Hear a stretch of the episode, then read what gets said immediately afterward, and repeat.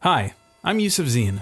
My latest TVO Today podcast is on how a Canadian ends up in a Chinese prison and if he's even alive. Listen and subscribe to Extradition. Available now, wherever you get your podcasts.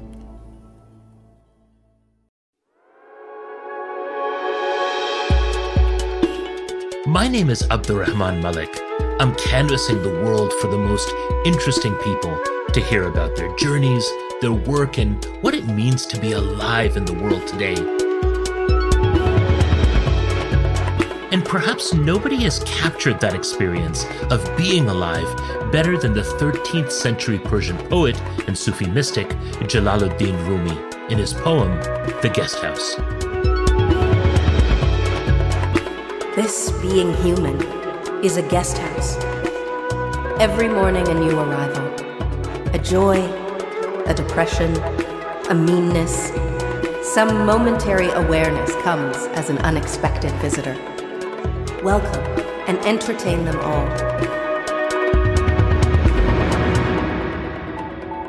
So, welcome to This Being Human, a podcast inspired by Rumi's words and motivated by all those who carry that message forward in the world today.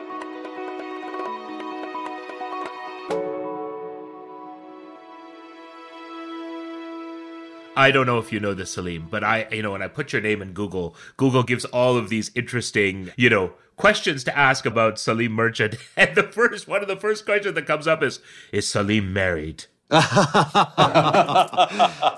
so clearly, Salim, you are a global heartthrob. Oh, I'm. Uh, you're making me feel so nice. Thank you. I want to know, Suleiman Bhai, what's it like to be a global heartthrob's older brother? What? It's great. That's an odd question, Abdul It's, it's great. But anyway. I, whatever, whatever brings uh, uh, food to the table, whatever brings uh, fame to the table, it's it's all good. we love it.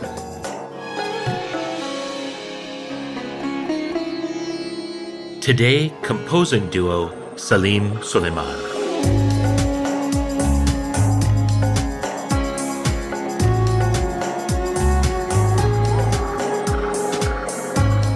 In India, composing songs for movies is kind of like writing the soundtrack to a country. The music of Bollywood is everywhere weddings, births, celebrations of all kinds. And brothers Salim and Suleiman Merchant are behind a lot of those hits. As the duo Salim Suleiman, they've composed background scores and beloved songs for dozens of films, such as Love Aaj Kal, Bhoot, and Chak De India. Their fame goes well beyond the Hindi movie scene. They're also pop music producers, recording in a wide variety of genres from classical Indian music to electronic dance music to devotional hymns. They've written a FIFA World Cup anthem, remixed a Lady Gaga song, and last summer they launched their own record label, Merchant Records. They joined me to talk about the secrets behind writing hit songs, what it's like to spend decades working with a sibling, and why Bollywood is such a major cultural force around the world.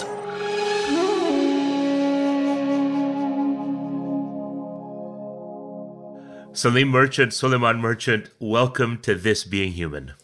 Thank you, AR. Thank you so much. You know, I'm the eldest in a South Asian Punjabi family. And, you know, in Desi families, it's always an insult if we don't go to the older brother first. So, so Suleiman Bhai, I'm going to start with you. How do you make a hit song? Well, uh, you don't make a hit song. You make a good song, and then you hope that it becomes a hit. Because if you try to make a hit song, you might miss it completely.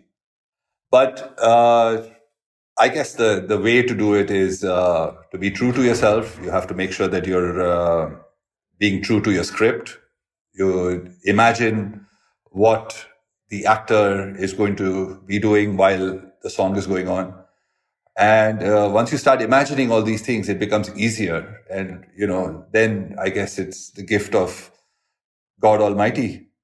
You just sit down in front of your instrument and a melody comes through you work together as brothers and you work together so closely and your identity is so tied to one another. So, Salim, it makes me wonder who does what in the process? Well, I mean, from a very young age, um, you know, I studied keyboards and piano, and Suleiman studied drums and percussion. And we both tried to bleed into each other then, you know, when we were kids. Suleiman learned the piano, but obviously chose drums, and so did I. I tried the drums, but I was too young to move my hands and legs, so I thought piano and harmonium is more comfortable, so I moved there. And even till today, uh, you know, I try and, uh, I mean, I do the melody, uh, melo- melodic stuff, and Suleiman does the rhythmic percussion stuff. Uh, but again, we do bleed into each other's, uh, you know, areas because music is both mu- melody and rhythm. And I always say music is about people. And it's not just me and Suleiman, but then when more other musicians come in and join us, whether it's on stage or whether it's in a recording, there's more life, there's more soul, there's more love. And that's what keeps the music alive. Uh, Suleiman Bhai, what's it like to work with your brother? we've been doing it for so many years that it doesn't actually feel like work. And uh, I guess we're both fortunate to be able to have the same kind of passion. That's the key behind this. Of course, we have our arguments, and like most brothers do, we fought earlier. We've done all of that. You know, now we've been working for 28 years, maybe 29 years together it doesn't feel like we need to go into arguments and any of that because we have a connection, we have a link between ourselves. And uh, that is something very, very rare. It is a very deep connection. Look, we grew up learning music together, listening to music together. Our father was our biggest idol. We played in a band together uh, when we were kids, we were just teenagers. And uh, to add to the reality, obviously there is there are, there's friction, and but there's you know there's always healthy discussions. I would say sometimes even arguments, but um, it's never about who's right. It's always about making good music, mm. and uh, it's never about who wins, because music always wins. Both of you have mentioned your dad, Sadruddin Merchant Saab and, you know, he was the leader of the Ismaili Scouts. And my understanding is that he wrote more than 4,500 songs for, for, for movies. I'm so intrigued um, to hear, Suleiman Bhai, what was on the record player in your house as you were growing up? What was the music that you were listening to? We were actually listening to pretty much everything. We were listening to ghazals, we were listening to uh, geets, which is in Gujarati. Uh, we used to listen to Boney M and ABBA as well.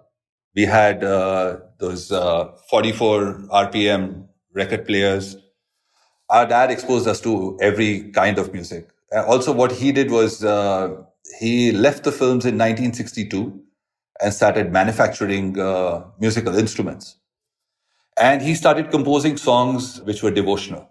And so, you know, if you see our discography, you'll see a lot of devotional songs in there because it does come a little bit from our dad as well, because he was very into uh, devotional music.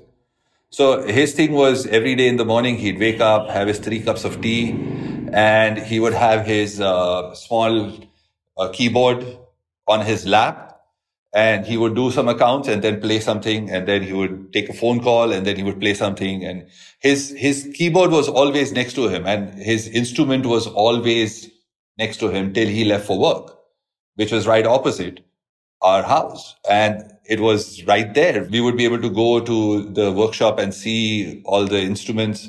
I would go and fiddle around with whatever you know whatever percussions were lying around whatever instruments were lying around. So it was one of those environments that you grew up in where music came to us very naturally. It was just in the evenings we would, you know, we would hear uh, either our dad teaching somebody the various different instruments, or he would be rehearsing with his band, and we would hear that, or we would be at home and some new record would have come and we would be hearing that, or we'd be hearing some cassettes or there was always music around us.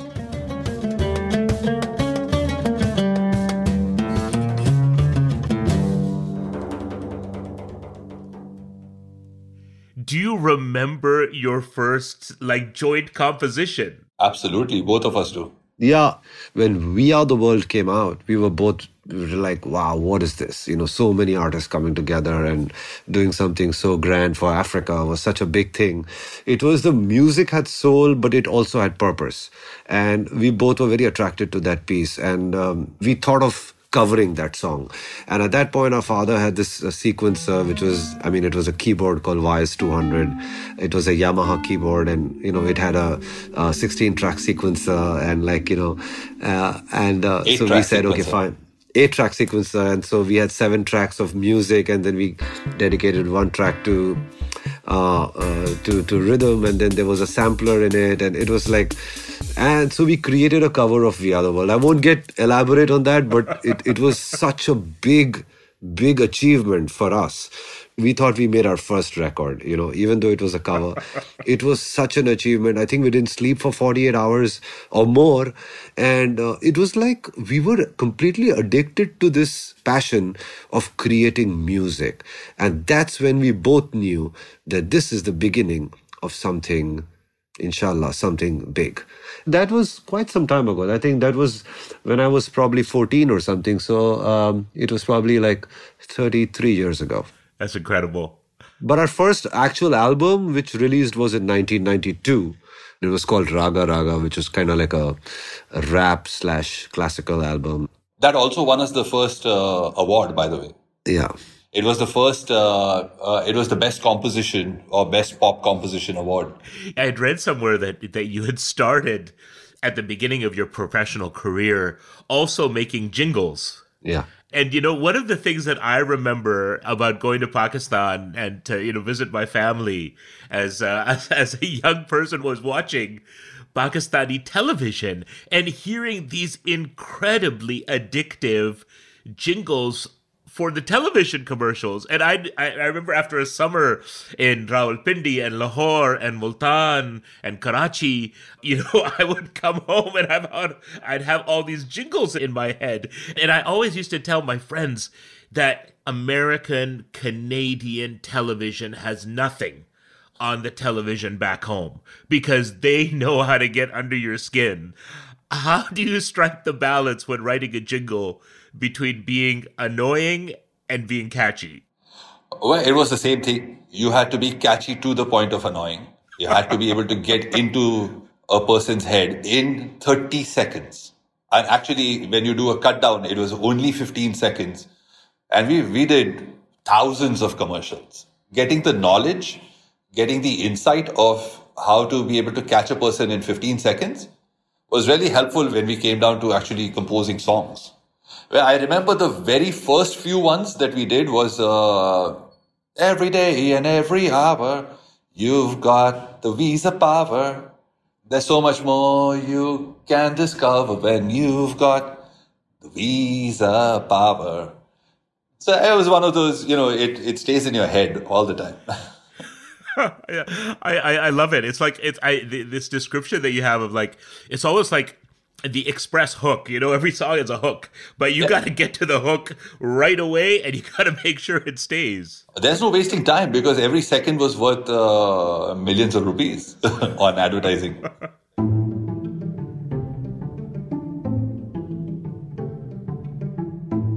During this time, Salim and Suleiman were also producing pop songs. But their path to the film industry was an unusual one. It happened through a chance encounter in the early 90s with the celebrated filmmaker Sanjay Gupta.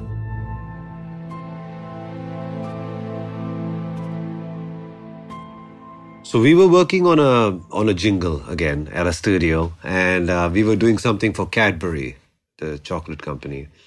It had a very big orchestral sound, and it had a, like a lot of voices and a choir, kind of a gothic orchestral sound.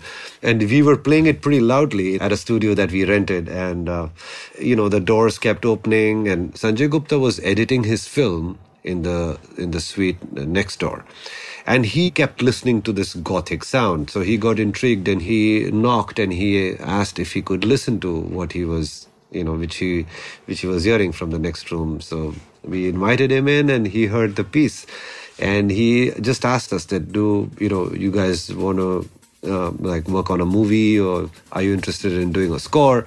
And we said, of course we are. And that's it. And we started working on his film, Hamesha, which he expected a very gothic orchestral sound.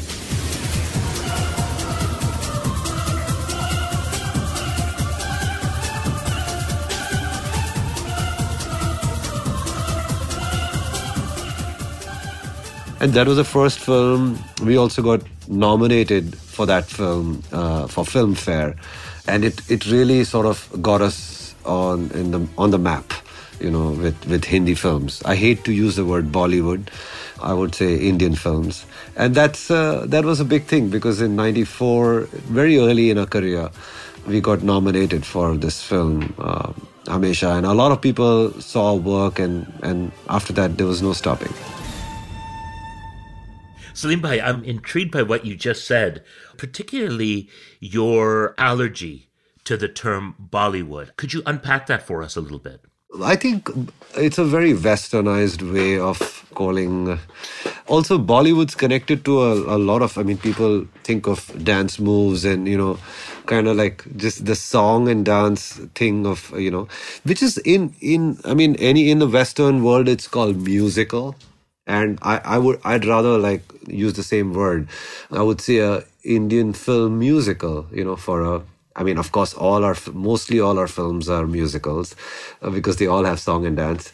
Uh, but I still like to call it Indian films versus uh, Bollywood. No, also if you look at it now, Bollywood basically represents only uh, the Hindi films, whereas Indian cinema is actually now not just uh, not just Hindi. It's you have uh, just in Maharashtra, you have Marathi, you have Tamil cinema, you have Telugu, Kannada, Malayalam, uh, uh, Punjabi cinema, lots of it, lots of Punjabi stuff coming up, lots of beautiful films coming out from the East. You know, you can't call Bollywood, uh, that's not what Indian cinema is. Bollywood is just one small section, well, a large, very large section, but it's still a small section compared to all the other stuff that is representative of the Indian cinema.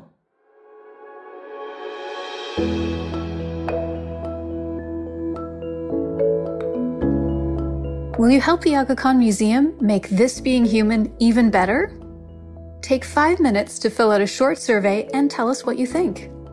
By providing your feedback, you'll help us measure our impact and reach more people with extraordinary stories from some of the most interesting artists, thinkers, and leaders on the kaleidoscope of Muslim experience.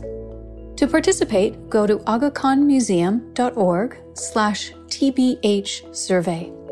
And thank you for listening to This Being Human.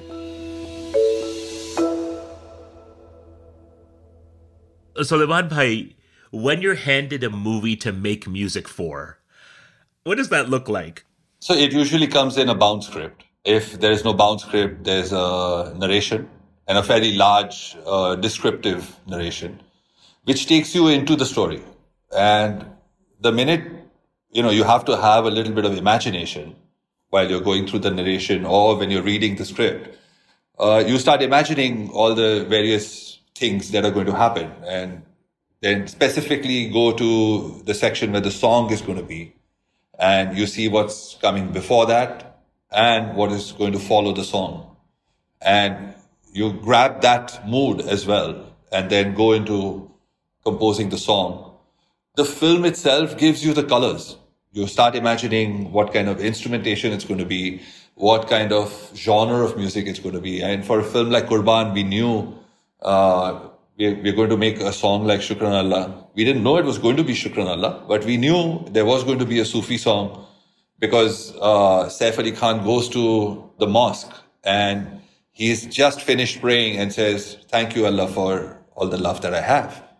And so, you know, you take that and then you go into a song which has to have a Sufi-esque love story to it.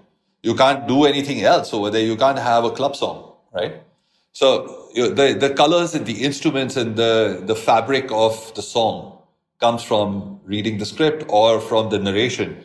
What is it, Salim Bhai, about Indian cinema that captivates and and that grabs audiences from Nigeria to America, from Scandinavia to South Africa. I've traveled all over the world and there's one kind of cinema that I have found to be almost universal and it's Indian cinema. First of all, thank you for not saying it Bollywood.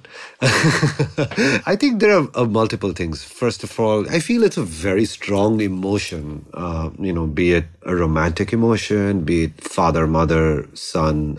These are very strong emotions, which Indian cinema has been able to capture for years now. You know, be it separation of two lovers, be it separation of a mother and father, or, or just a person being far away from the motherland. The other emotion, which is really strong, is music and dance. A piece of cinema that can capture all these romantic, romance, separation, drama, action, music, dance, gives the viewer a complete experience you know and uh, i feel that it doesn't need to be uh, need to have any language because there are certain things which are so human that it, it's you know, even if you don't put subtitles, people from other uh, countries can understand because it's it's really out there, you know. Thirdly, and the last thing is like, man, there are 1.3 billion Indians just living in India. I'm not catching Indians, Pakistanis, Bangladeshis, uh, Sri Lankans living outside India. You know, I'm only talking about people living in India is 1.3 billion people, which means every seventh guy, which makes us a massive audience. You know what I mean? It's so true. That, so It's that's like, so I mean, it's just numbers. You know, I mean, uh, it's crazy. we Indians are a song and dance nation, right? We've always had that, and uh, when you look at it now, you know you you hear the music that's going on in the West, and sure, it's it's got its appeal and it's got its uh, beauty, but what's classic is a song that you would be able to hear again and again and again, and will never die because these are the songs that you know have pain. These are songs that have love, and that is what Indian cinema was built on. You have a song for every emotion. Of course, we love the fact that we are slightly over the top in everything that we do. Right? Everything is magnanimous, it's huge, everything is massive. So a lot of the Westerners look at that sometimes and wonder, hey, what's going on? Is it really like this? Are these people really like that? Because when you see Hollywood and you see uh, Western cinema has evolved over the last hundred years. We are still in that period where a lot of cinema that comes out is still mushy and still has that, you know, I'll die for my brother and I'll, I'll kill for my mother and, you know, all of that. So that emotion is something that a lot of people connect to deep inside. And a lot of people laugh at also sometimes. It's a complete entertainment package. That is what uh, Indian cinema is, is all about.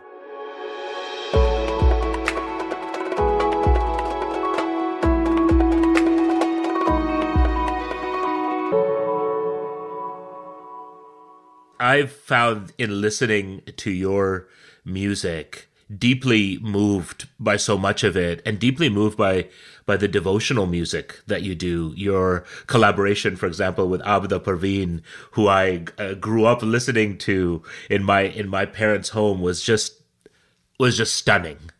How is the process of of writing devotional music different from composing a film song or a pop song or is it different It's not really. When you're making a love song, you know, your spirit and your feeling towards that is for two characters. When you're making a devotional song, it's truly your story, which is actually very easy. Uh, your faith, your belief in the Almighty. And that is something which all you have to do is just open your heart and do a prayer uh, in the form of music. And, uh, you know, I wish uh, we would make more devotional songs, uh, you know, because it gives us a lot of peace and it spreads a lot of happiness in this world. And I think music is such an amazing force that really binds and spreads so much joy and happiness in the world to unite people, people from all different castes and uh, faith, to come together as one human race.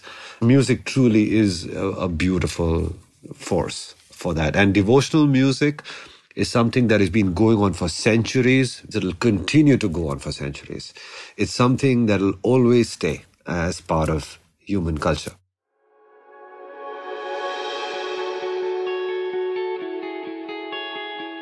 What does this being human mean to you?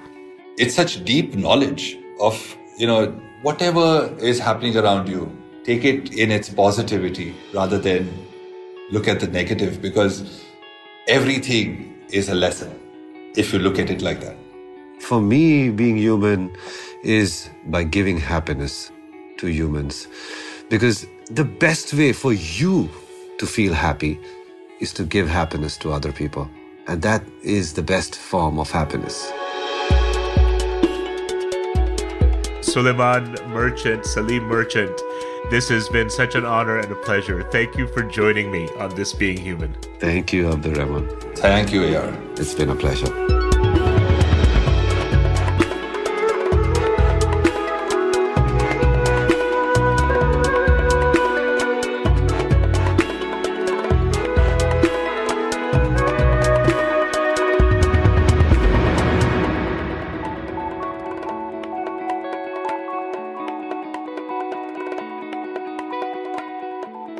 This Being Human is an Antica production.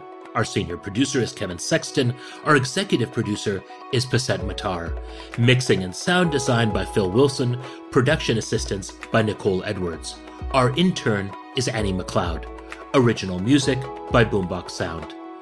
Antica's executive producers are Kathleen Goldhar and Lisa Gabriel.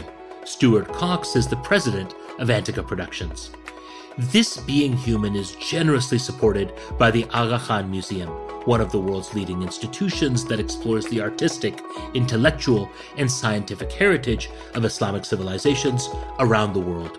For more information about the museum, go to www.agakhanmuseum.org. The museum wishes to thank Nader and Shabin Muhammad for their philanthropic support to develop and produce This Being Human.